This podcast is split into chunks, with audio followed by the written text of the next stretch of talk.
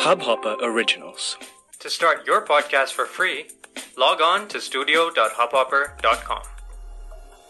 नमस्कार मित्रांनो. मी दीपक पाटील अंधार सावला या पॉडकास्टमध्ये आपलं स्वागत करतो. मित्रांनो आपण प्रहर या कथेचा पहिला भाग पाहिला. आज मी प्रहर या कथेचा दुसरा भाग प्रकाशित करतोय. चला तर कथेला सुरुवात करूया. इकडे आतमध्ये रमेश मल्हार आणि विजय अजूनही पत्ते खेळत होते. बाजूच्याच एका सोफ्यावर शरद झोपला होता. तर केतनने आराम खुर्चीवर घोरायला सुरुवात केली होती. खरं तर मल्हारलाही झोप आली होती. पण या घरात असेपर्यंत क्षणभरही झोपायचं नाही. त्यानं जणू ठरवलंच होतं. त्यानेच अट्टाहास करून सर्वांना वेगवेगळ्या खोल्यात न जाता हॉलमध्येच थांबण्यास उद्युक्त केलं होतं. आणि एवढ्यात तो कर्कश आवाज त्या बंगल्यात घुमला. रात्री तीनचे टोल झाले होते. ते घुबड जोशात येऊन जणू वेगाने मागे पुढे हलत होते. घड्याळाचा तो नाद ऐकताच ती अभद्रबाई भेसूर हसली आणि हात उंचावून तो फासाचा दोर चढू लागली.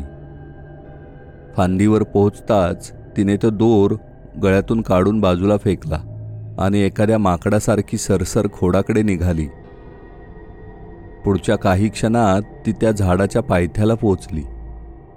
पण उभी न राहता एखाद्या जनावरासारखी ती तशीच चालत त्या बंगल्याकडे सरकू लागली. तिच्या दहशतीने वाटेवरचा पालापाचोळाही थरथर करत बाजूला सरकू लागला. पोर्शजवळ येताच ती आता उभी राहिली.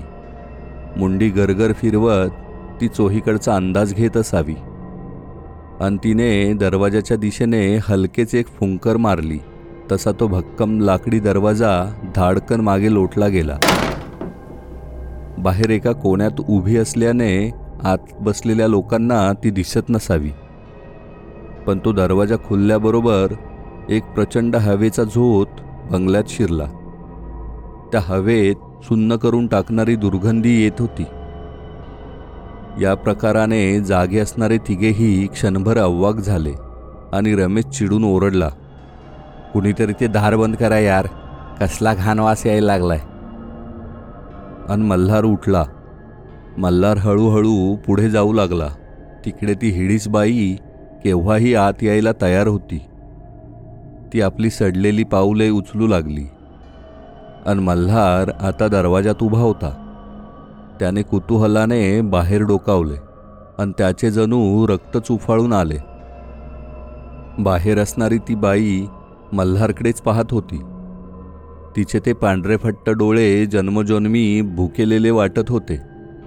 अंगावरील जीर्ण साडी सडून गेली होती. त्वचाही सडून गेल्याने तो उग्र असा वास येत होता. तिचं ते भयानक रूप पाहून मल्हार क्षणभर वाचा गेल्यासारखा तिथेच उभा राहिला. त्याचं जणू शरीरावर नियंत्रणच राहिलं नाही. आणि इतक्यात त्या बाईने मल्हारवर झडप घालण्यासाठी पवित्रा घेतला आणि ती झेपावली.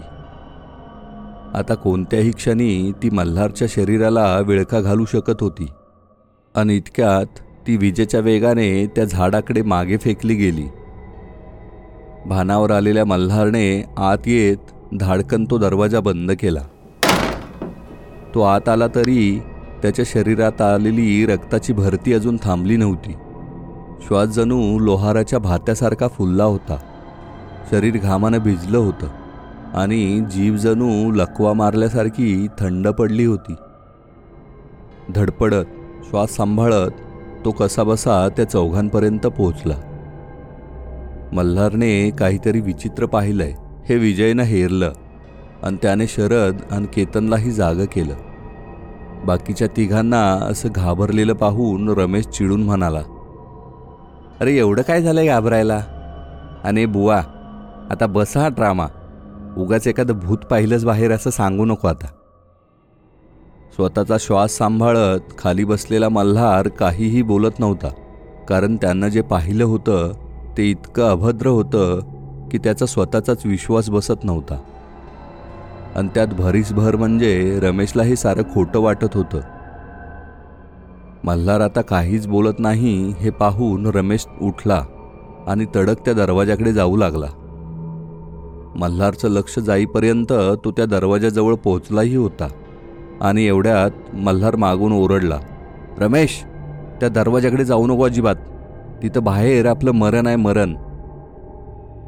मल्हारच्या बोलण्याचा रमेशवर काहीही फरक पडलेला वाटत नव्हता. त्याने पुढे होत लॅच उघडायला हात पुढे गेला आणि इतक्यात बाजूच्याच खिडकीतून तो सडका हात आत आला आणि त्याने रमेशला पकडलं.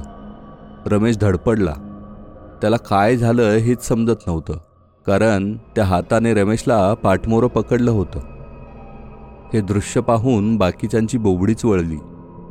तो हात आता चांगला सात आठ फूट लांब झाला होता आणि रमेशला तो खिडकीकडे खेचत होता. आता मल्हार तिकडे धावला आणि त्याने रमेशला कवेत घेऊन त्या खिडकीपासून दूर खेचायला सुरुवात केली. इकडे खिडकीत उभी ती अभद्रबाई हसत होती खिदळत होती. सावज प्रतिकार करतय हे पाहून तिला भलतीच मजा वाटत असावी. त्या झटापटीत मल्हारचा स्पर्श जसा त्या सडक्या हाताला झाला तसा तो हात झटकन मागे घेतला गेला आणि ती बाई पुन्हा बंगल्यापासून दूर फेकली गेली. रमेशची आता बोबडीच वळली होती. घाबरलेला शरद आता रडू लागला होता. रमेशला कसाबसा सांभाळत मल्हार त्याला हॉलच्या मध्यभागी घेऊन आला. आता त्या हॉलच्या मध्यभागी ते पाच जण एकमेकांना चिकटून बसले होते. ती बाई आता पुन्हा खिडकीत आली.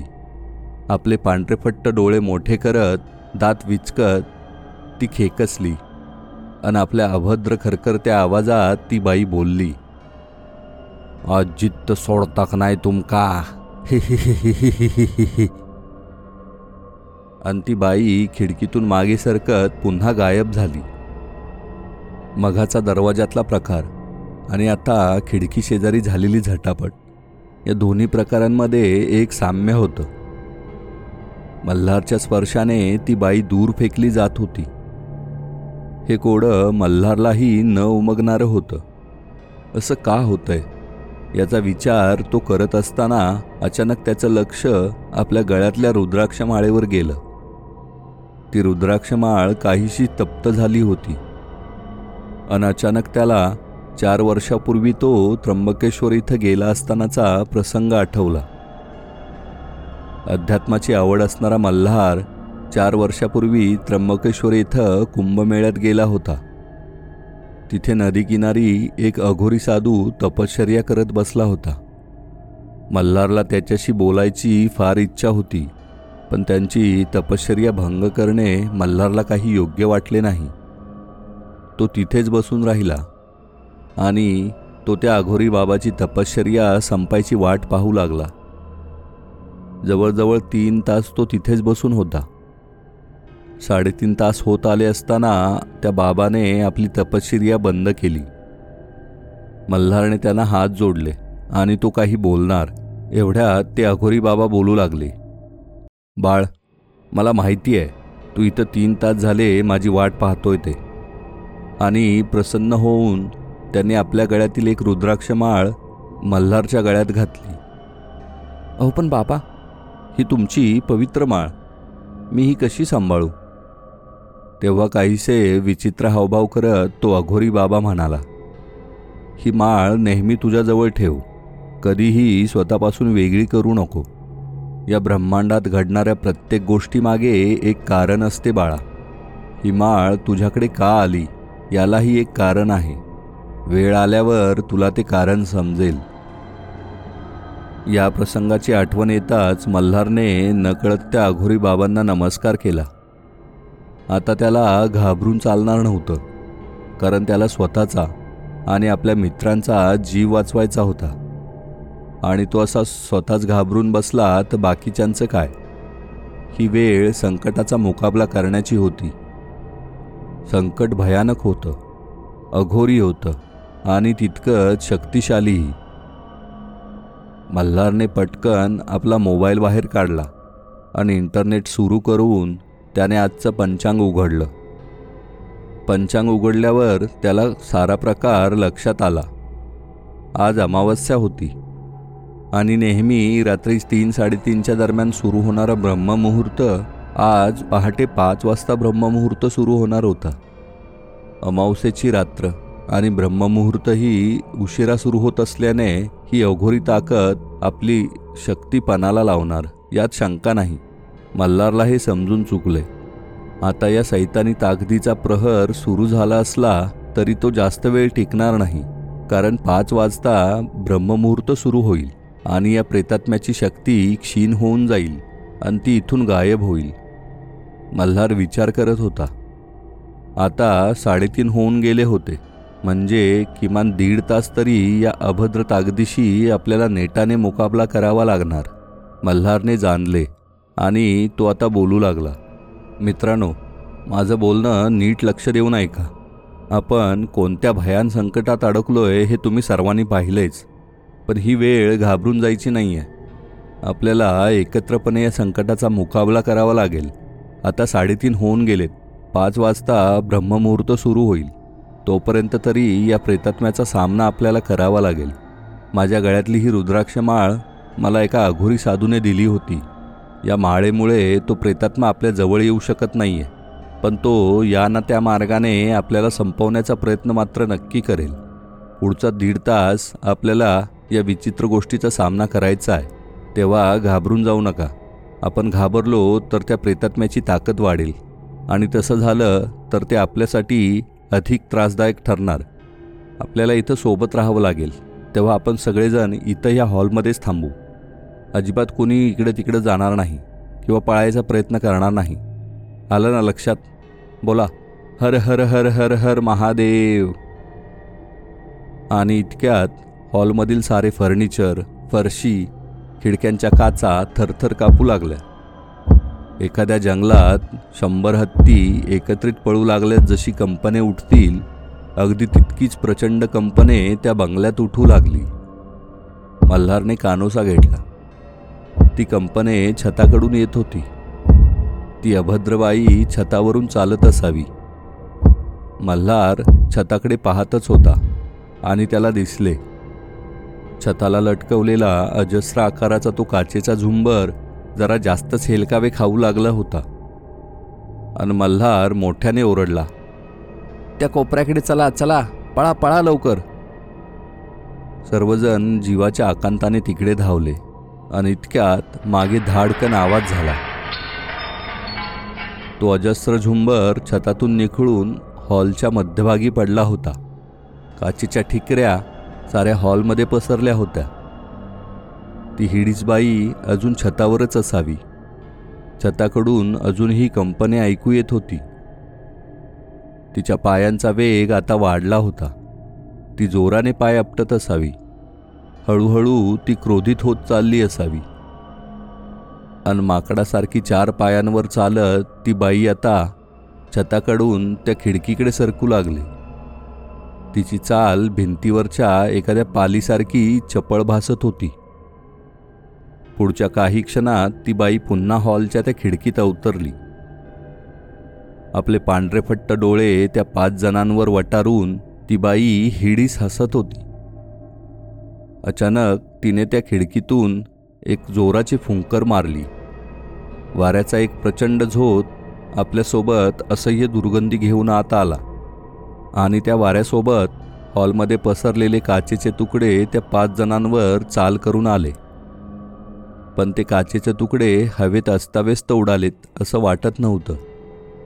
योग्य लक्षावर मारलेल्या बाणासारखे ते काचेचे तुकडे अगदी वेगाने त्या पाच जणांकडेच येत होते.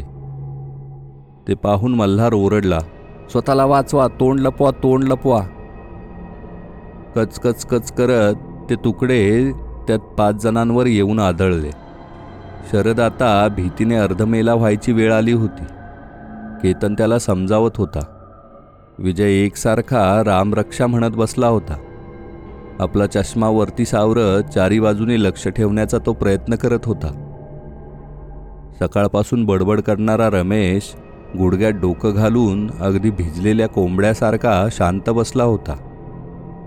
केतन काहीसा धाडसी असल्याने तोच काय तो मल्हारला साथ देत होता.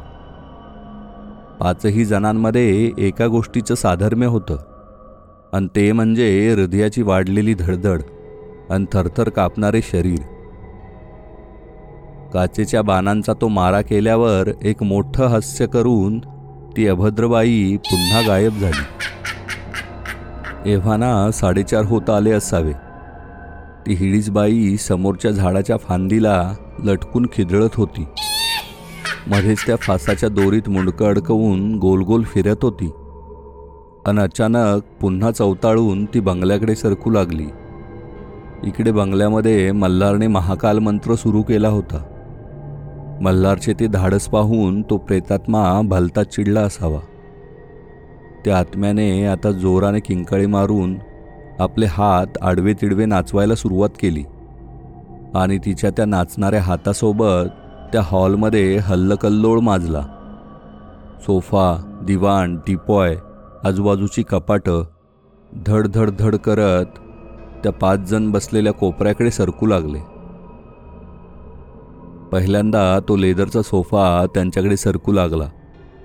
पुढची हालचाल व्हायच्या आत मल्हार आणि केतनने उठून विजेच्या चपळाईने तो सोफा उपडा करून आपल्या अंगावर ढालीसारखा घेतला आणि इतक्या धाडकन आवाज येत एक मोठा दाब त्यांना जाणवला. शोपीस ठेवायचं एक भव्य कपाट त्यांच्याकडे येऊन धाडकन त्या सोफ्यावर आदळलं होतं. मागोमाग छोटे छोटे धक्के बसतच राहिले. दिवाण टिपॉय अशा नाना वस्तू येऊन त्या सोफ्यावर आदळू लागल्या आणि घरंगळत खाली पडू लागल्या. हा हा म्हणता त्या दिवाणखान्याची अवस्था एखाद्या अडगळीच्या खोलीसारखी झाली. जीव मुठीत धरून ते पाच जण त्या सोफ्याखालीच लपून बसून होते. ती हिडीस बाई किंकाळ्या मारत बंगल्याभोवती गरगर फिरत होती. पाच वाजायला दहा पंधरा मिनिटं बाकी असावीत. घाबरलेल्या साऱ्यांना धीर देत मल्हार ओरडला. अजून पंधरावीस मिनटं मित्रांनो आपल्याला हारायचं नाही लक्षात ठेवा. वेळ संपत आल्याने ती अघोरी ताकद आता अजून चवताळणार हे जाणून मल्हारने आता खड्या आवाजात महाकाल मंत्रास सुरुवात केली. तो अगदी बेंबीच्या देठापासून ओरडत होता. त्या मंत्राच्या आवाजाने तो हिडीच प्रेतात्मा आणखीच बिथरला. खड्या आवाजातील मंत्राचे ते शब्द कानी पडत असल्याने तो प्रेतात्मा कमालीचा अस्वस्थ वाटत होता. बंगल्याकडे सरकताना तो मंत्राचा आवाज अधिकच गहिरा येत असल्याने त्या प्रेतात्म्याची पीडा वाढली असावी. त्याला बंगल्याजवळ येणं जणू अशक्य झालं होतं.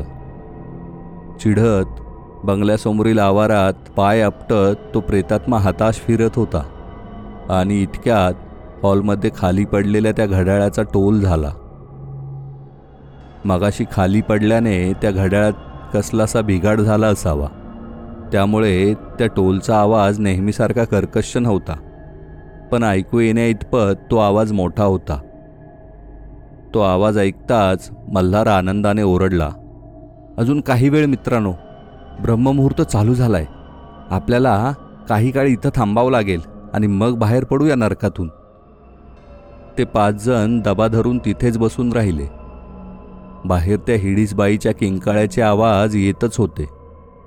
ती किंचाळत होती फुतकारत होती पाय आपटत होती आणि त्या बंगल्याभोवती घिरट्या घालत होती. आणि हळूहळू तिच्या त्या किंकाळ्या विरळ होत चालल्या.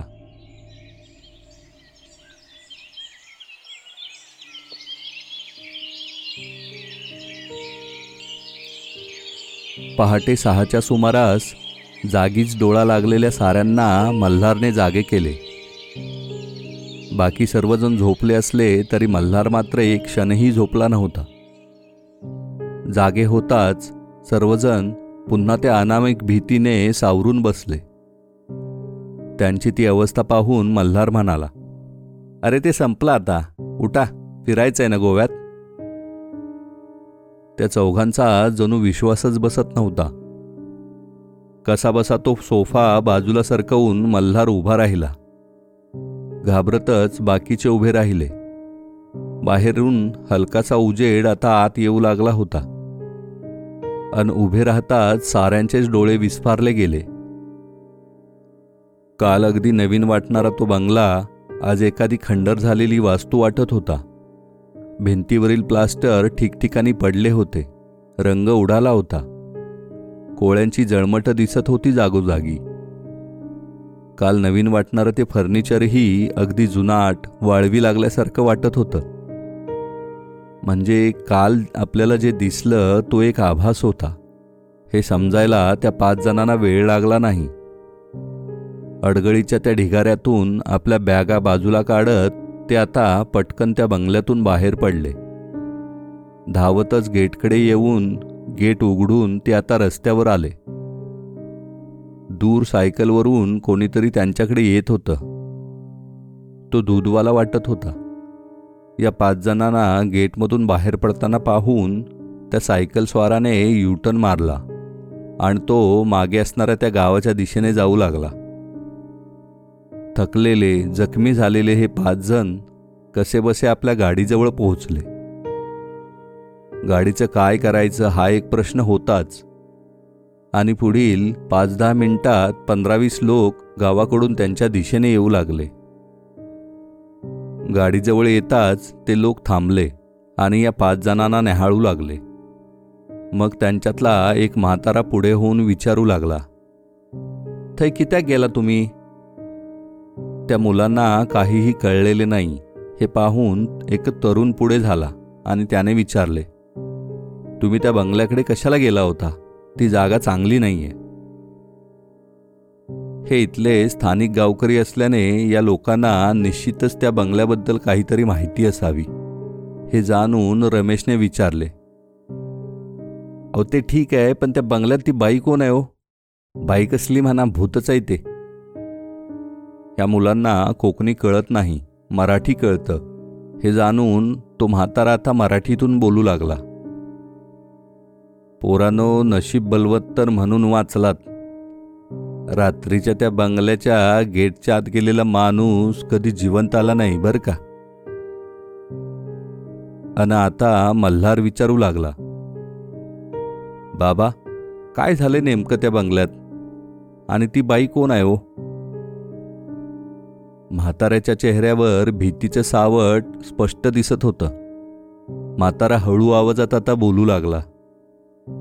आम्ही तिचं नाव घेत नाही. याच गावची होती ती. या गोष्टीला सव्वाशे वर्ष होऊन गेली. इथं या फार्म हाऊसमध्ये जोसेफ स्टॅनली नावाचा एक पोर्तुगीज अधिकारी राहत होता. त्याच्याच नावे आहे ते स्टॅनली फार्म हाऊस त्या जोसेफची नजर आमच्याच गावातल्या त्या तरुण पोरीवर होती. त्यानं त्या पोरीला फार्महाऊसची निगा ठेवायला कामाला चल म्हणून कामाला घेऊन गेला. पण त्याचा इरादा वेगळाच होता. एक रात्री जोसेफ फार्म हाऊसवर एकटाच होता. त्याचं कुटुंब पणजीला कोणाला तरी भेटायला गेलं होतं आणि तिकडेच राहणार होतं. या संधीचा फायदा घेऊन जोसेफने त्या तरुण पोरीवर बळजबरी करायचा प्रयत्न केला. पण त्या पोरीने त्याला खूप विरोध केला. जोसेफ दारू पिलेला होता आणि दारू पिता पिताच त्याला ही दुर्बुद्धी सुचली होती. त्या झटापटीत त्या पोरीने त्याच्याच दारूची बाटली घेतली आणि टेबलवरती फोडून त्याच्या पोटात भोगसून त्याला मारलं. आता हे सगळं रागाच्या भारात झालं तिच्याकडनं.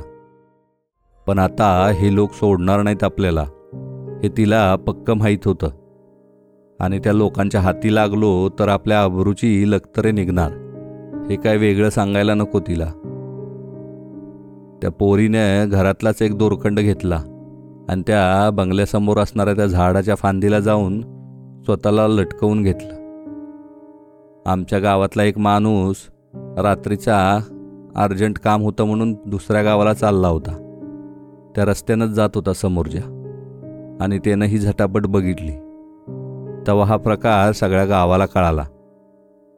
आणि त्या दिवसापासनं सुडानं पेटलेल्या त्या बाईचा आत्मा त्या घराच्या आवारातच फिरत असतो. तिचा प्रहर चालू झाला की तिला कोणी रोखू शकत नाही बरं का. घरात कोणी राहायला आल्यास ते त्या जोसेफचेच कुणीतरी आहे असं वाटून ती त्यांच्या जीवावर उठते. देवाची कृपा म्हणून वाचलात तुम्ही बरं का पोरानो? हा इतिहास फार भयानक होता. त्या पाच जणांनी पुन्हा एकदा देवाचे आभार मानले. गावकऱ्यांनी त्यांच्या बॅगा घेतल्या आणि त्या पाच जणांना ते गावाकडे घेऊन गेले. गावातीलच एका मेकॅनिकला पाठवून आज दुपारपर्यंत त्यांची गाडीही दुरुस्त होणार होती. अशी ही त्यांची गोवा ट्रीप आयुष्यभर त्यांना लक्षात राहण्यासारखी झाली होती. धन्यवाद मित्रांनो. मित्रांनो तुम्ही जर माझ्या चॅनलला अजून सबस्क्राईब केलं नसेल तर सबस्क्राईब करा. आपल्या मित्रमंडळींमध्ये शेअर करा. पुन्हा भेटूया एका नवीन कथेत. तोपर्यंत नमस्कार.